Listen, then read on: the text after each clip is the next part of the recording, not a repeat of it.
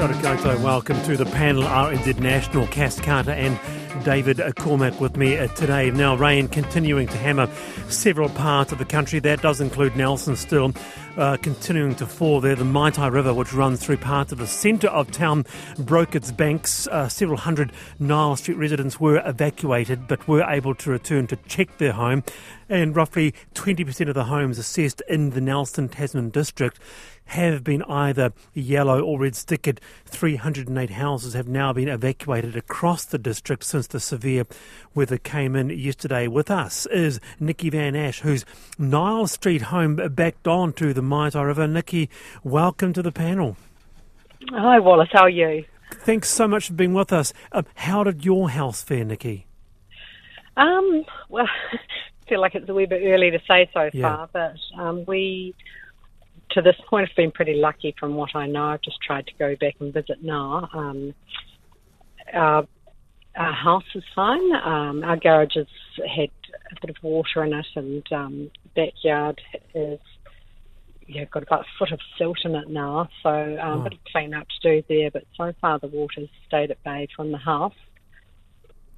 And so you stayed uh, overnight somewhere else? You, you left the home yesterday? Yes, we've got um, some small children, so mm. it might be better to get out there and just start packing up. We had a knock on the door and, and asked to leave. So we um, you know, had lots of lovely friends that have been really generous with offers, but um, we uh, made ourselves at home in a uh, central city, um, in a boardroom in my husband's office. it's, it's, it's extraordinary. I know this area very well, Nikki. I used to live for some years in Hardy Street, right next to the Maitai River, about really about, um, you know, just, just a few metres away. Um, I'm looking at the pictures and images completely gobsmacked. I have never seen the river breach its banks like this. This, you know, fairly average uh, river running through the city. Have you seen it this high? No, I'm with you, Wallace. It's um, yeah, it, it's quite a, a shocking sight. Such familiar parts of town, just um, almost you know hard to recognise because they're just underwater. Um, No, I've never seen it so high. We've lived in our property about six years now, and um, yeah, this is the first for us. Yeah. So, in terms of the future, Nikki, you know, uh, is, is it food for thought? I mean, the mayor said, "Look, this is a one in a hundred year flood," but now you know that the Maitai can break its banks, and quite significantly. Uh, is that sort of planted something in your mind about what Nelson needs to do? Um. I think I think it, it would be impossible for us not to be thinking about those things. Yeah. Um, I think most people are just dealing with the immediate at the moment, but I'm sure there will be lots of questions to ask um, going forward about what this means and what the future holds with climate change um, for residents in areas like that are flooding at the moment. All the best, Nikki. Thank you very much for being with us on The Panel. Thank you, I appreciate that. Thanks, Wallace. Very good. Uh, it's certainly quite some of the images coming through, Cass, across the country are really quite something, huh? Yeah, quite yeah, quite frightening. Good on mm. Nikki for even coming on to talk to us, actually. Mm. Um, it just, it does, I mean, it sounds like it's the worst it's ever been. Um, it just seems that uh, we, we knew that things like this were coming and councils don't seem to have done anything about it. That's all. It just we're talking about it like it's a surprise, but yeah. every winter these floods yeah. get worse. So. David? Yeah, I mean, it's not just councils who haven't done anything about it. Successive governments haven't done any, anything about it. Heads of industry have chosen to go in the direct opposite direction and just continue to pollute. And so this is this is on them. Um, and it's really terrible because the people that bear the effects of it are those that can least afford to do it, while those who are mainly responsible for it sit in their ivory towers. Mm. Well, on the back of that, the country's largest insurer says building in flood-prone areas has to stop. I A G insures half of households in Aotearoa, releasing a three-part plan to try to speed up efforts to reduce flood risk from rivers. It said that climate change was having an enormous impact on the insurance sector and there needed to be simple, practical, concrete actions, a key one being stop building in flood-prone locations and create a document that binds councils to avoid new development or intensification in places with more than a one in fifty year flood risk. With, with us is Bryce Davies, uh, climate spokesperson for A M I State and N Z I. Kia ora, Bryce. Kia ora. Stop building in flood-prone areas. You might have heard Nikki there. I mean, honestly, how many homes in New Zealand would that affect? There must be tens of thousands of homes in the country in this predicament or caught up in this net. Oh yeah, I mean when we when we've done the uh, analysis, you know, we've got flooding can occur across New Zealand, right? We've got lots of rivers, lots of towns near rivers, so flooding is quite a widespread, you know, risk for us. But when you look at it, there's about one percent of homes that are you know, at the most severe risk, and so you know that that might be about twenty thousand homes. Ten major floods in the past two years, insured losses, I understand, around four hundred million dollars in that time. That's right. Bryce, uh, is this just going to get a lot worse? Well, the first, first thing to say is it, it's not just the financial impact, right? This is, you know, we just look at what's happening in, in Westport now. This is the fourth time people are being evacuated in, in twelve months.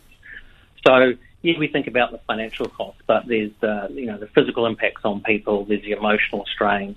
You know, that that's the larger cost we've got to be thinking about. But but you're right, you know, we, we, we look at that, we look at the development decisions that we make, uh, we think about the impacts of climate change. You know, the number of events and the severity of the events, they're just, it's just going to get worse. And so we really need to start doing something practical to reduce that risk. Shall I bring our panellists in, David Cormack? So correct me if I'm wrong, but historically, didn't insurance sort of spread the risk out amongst everyone rather than sort of concentrating responsibility on individual houses or individual development areas?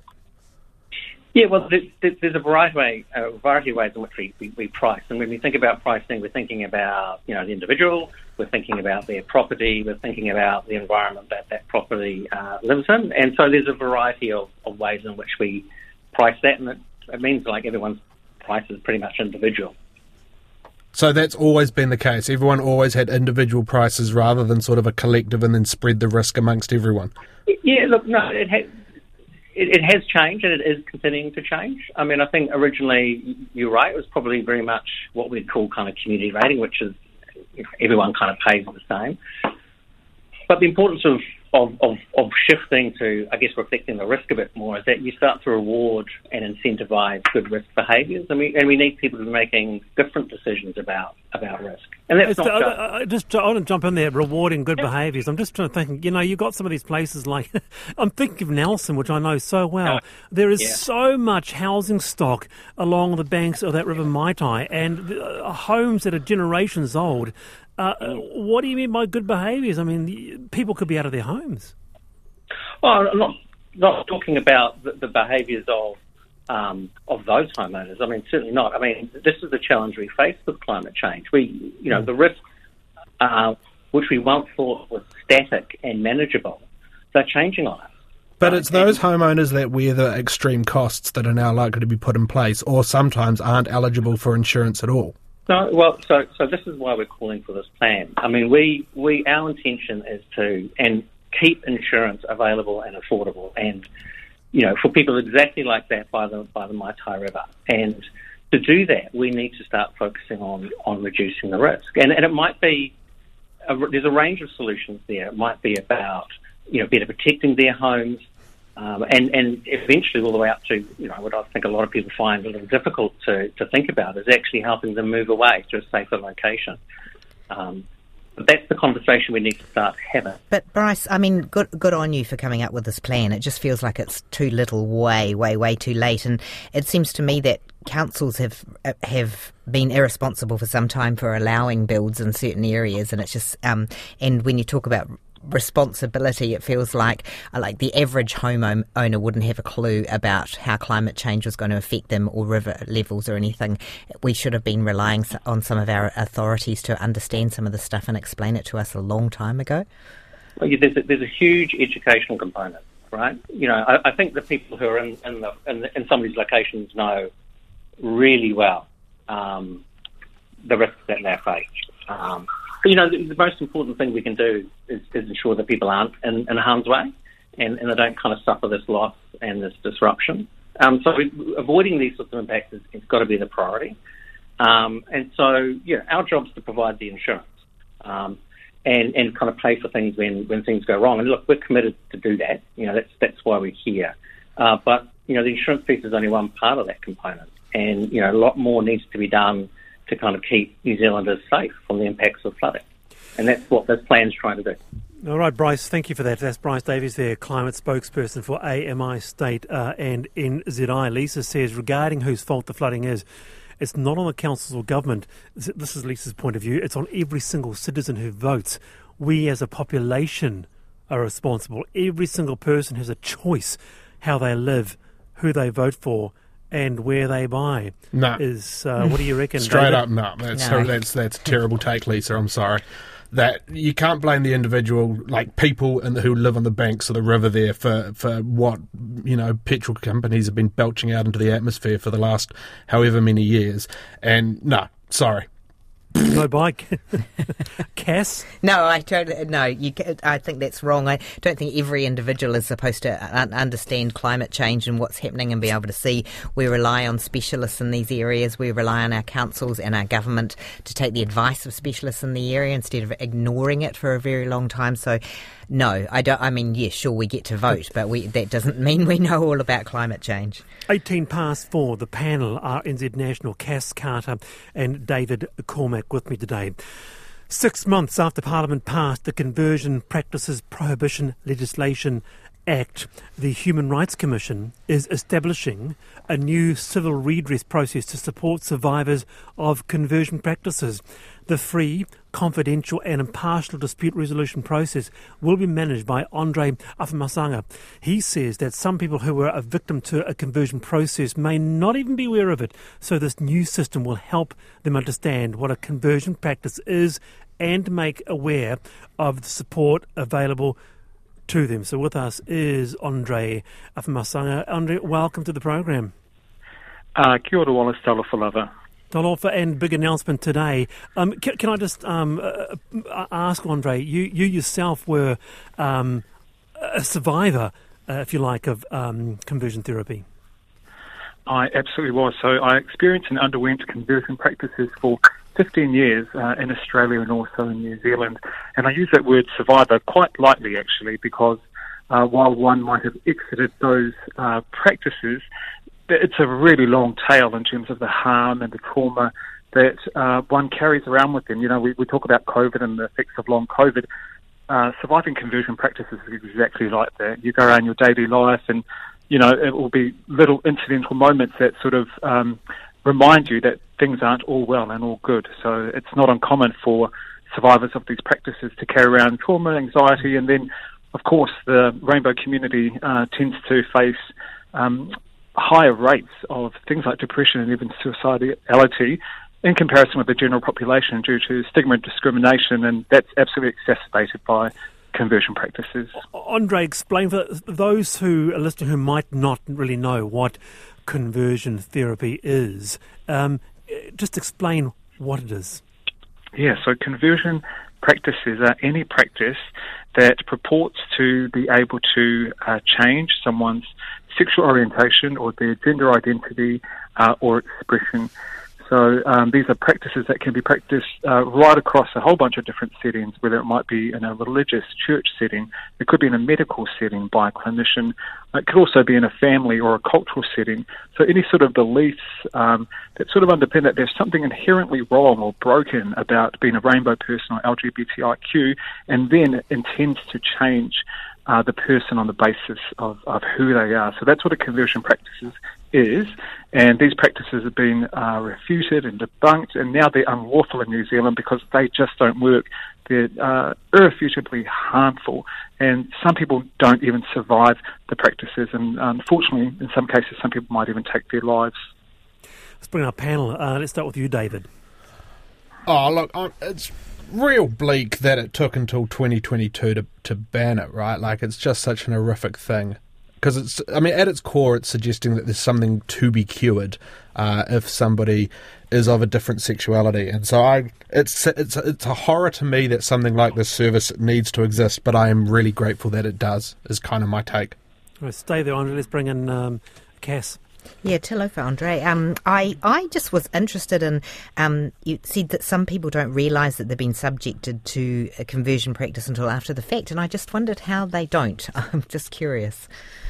Yeah, it's um, if you take, I don't mean to uh, centre my experience, but it's not an uncommon experience. Uh, so if you, for instance, have been brought up in a religious home or a conservative home, that uh, there's an ideology that you learn from early on. In my case, I learned even before I uh, very young, probably five or six, that it was not okay um, to be gay. And so I, I learned that um, not only did I think it was not okay, I actually thought that God didn't want me to, and I believed it was a sin. And so then by the time someone offers conversion practices to you and purports that you can change and that's what God wants for you, um, it becomes a really attractive proposition uh, because the ideology is so ingrained. Um, and that's why you might not know that what you're experiencing is a bad thing. So in my case, I underwent these practices for fifteen years, and it wasn't mm. until I got to the milestone of turning age forty, actually, that I had to really look back and reflect, do these practices work? And because at that time I was a pastor, um, I, it was a really hard for me uh, thing to accept that actually not only do they not work, maybe actually this is not uh, potentially God's will. And so, indeed, there are many people that are going through conversion practices and don't even realise it. So the job right. that we've got here at the Human Rights mm. Commission is to really try to uh, not only prevent these in the future, but actually let people know who are in the midst of these practices that, number one, how can we get them to exit these fast? And then, more importantly, how can we, as a country, as a society, Um, ensure that we eliminate these practices and remove um, even um, if, uh, if we can speak to the people that believe these um, practices should exist and make them aware of how harmful those ideologies are, uh, that might be a way that we can all get be on the same page and realise that this is not a good thing. And so how will this uh, work exactly? This how, how will this resolution process uh, work? Yeah, so uh, the Commission has always had a free and confidential and impartial Uh, complaints and a disputes resolution service, but now because of the legislation we can now receive ones around conversion practices. So if you believe that you've experienced a conversion practice, you can call us and we can talk you through the options that are available to you. Sometimes that can be uh, early resolution. It might mean that the person on the phone, and by the way, um, staff here are really trained to deal with people from a broad range um, of all backgrounds and people with sensitive human rights issues, that um, it might be that they might be able to, um, you know, do some um, negotiation on your behalf and maybe speak to some of the people that have, that have harmed you. Um, if that doesn't work, then we can go to formal mediation. And right. in formal mediation, there's a number of um, uh, outcomes that could happen. It could be that an apology is issued. It could be that someone agrees to go to an education session. It could also be financial compensation and maybe a promise that they'll never repeat these practices again. And if that doesn't work, then um, you know, people can even take it all the way through to the Human Rights Review Tribunal, and they can apply to the Office of the Human Rights Proceeding for legal representation. Andre, have you got any idea what sort of numbers you're talking about here in terms of people affected? Well, there is a dearth of uh, research around the world, and that's for a number of reasons. That's not because they don't exist. I think there is a real stigma, um, and there's a real shame. If you think of many people, um, and this is why in the legislation, consent is not a defence um, uh, to conversion practices, because many people, like me, actually volunteer ourselves. So I think um, there is we'll need to get past that and need to make people feel really safe and confident and not ashamed uh, to be able to sort of lodge um, this type of complaint. Um, so we don't know uh, the prevalence. There is a lack of data, uh, but we do hope that uh, part of our job will be to help people to be confident and have the right information that they can access the service. And um, and I think if we do our job well, and if all of society also gets that memo and is, and is supportive of these uh, practices um, being banned and and um, continuing to be eliminated, then um, then, then we might get a good picture uh, of, of what what's happening here. Good to have you on, Andre. Kia ora. Thank you very much for your time. Uh, that is uh, Andre Afamasaga. Now, uh, there's a number to call as well. If you want to c- contact the Commission, you can uh, phone them on oh eight hundred oh eight hundred, four nine six, eight seven seven. That is oh eight hundred, four nine six, eight seven seven, or email infoline at h r c dot co dot n z. That is the Human Rights Commission establishing a new civil redress process to support survivors of conversion therapy practices. That was announced uh, just today. It is twenty-seven past four. Lovely to have you uh, with me on the panel today. I'm with Cas Carter and uh, David Cormack. Now, I was very interested in this. Why aren't young people buying fish and chips? A new YouGov poll reports that just one in fourteen under twenty-fives would choose fish and chips as their favourite takeaway, compared with thirty-six percent of over sixty-fives. You know what young people are buying? Well, they're buying pizzas. So what do we need to do to make fish and chips cool again?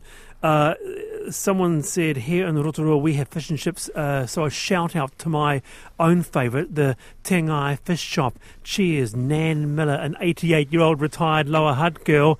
Um, I, I, I was stunned by this, uh, David Cormack, because um, I love my fish and chips, and I've just discovered, struck gold with a very old school fish and chippery in Blockhouse Bay Village there. It's been there, what, twenty, thirty years? Their fish is fresh, your tarakihi, your gurnard, uh, crispy golden, your chips are dry and beautiful, you've got a bit of tomato sauce, maybe a little bit of mayo. Why don't people like fish and chips anymore, David Cormack? Well, what I'd like to know is if the rates have changed. Like, is it just that young people don't like fish and chips, and as we get old we do? Uh, and so if you'd gone and done the survey thirty years ago, you'd have got the same results, and that just young people just prefer the taste of, of pizza or Chinese food, which I understand yep. also outranked it. Um, Tans and N I O, phenomenal fish and chip place, highly yep. rate it. Um, big shout out to them. I don't know, you know, people just like what they like, Wallace. That's fine. We shouldn't I, allow that. But I'm just, I'm just, I used to see, uh, anecdotally, Cass, I used to see uh, twenty years ago so many people um, enjoying fish and chips. Now you don't see any fish and chips.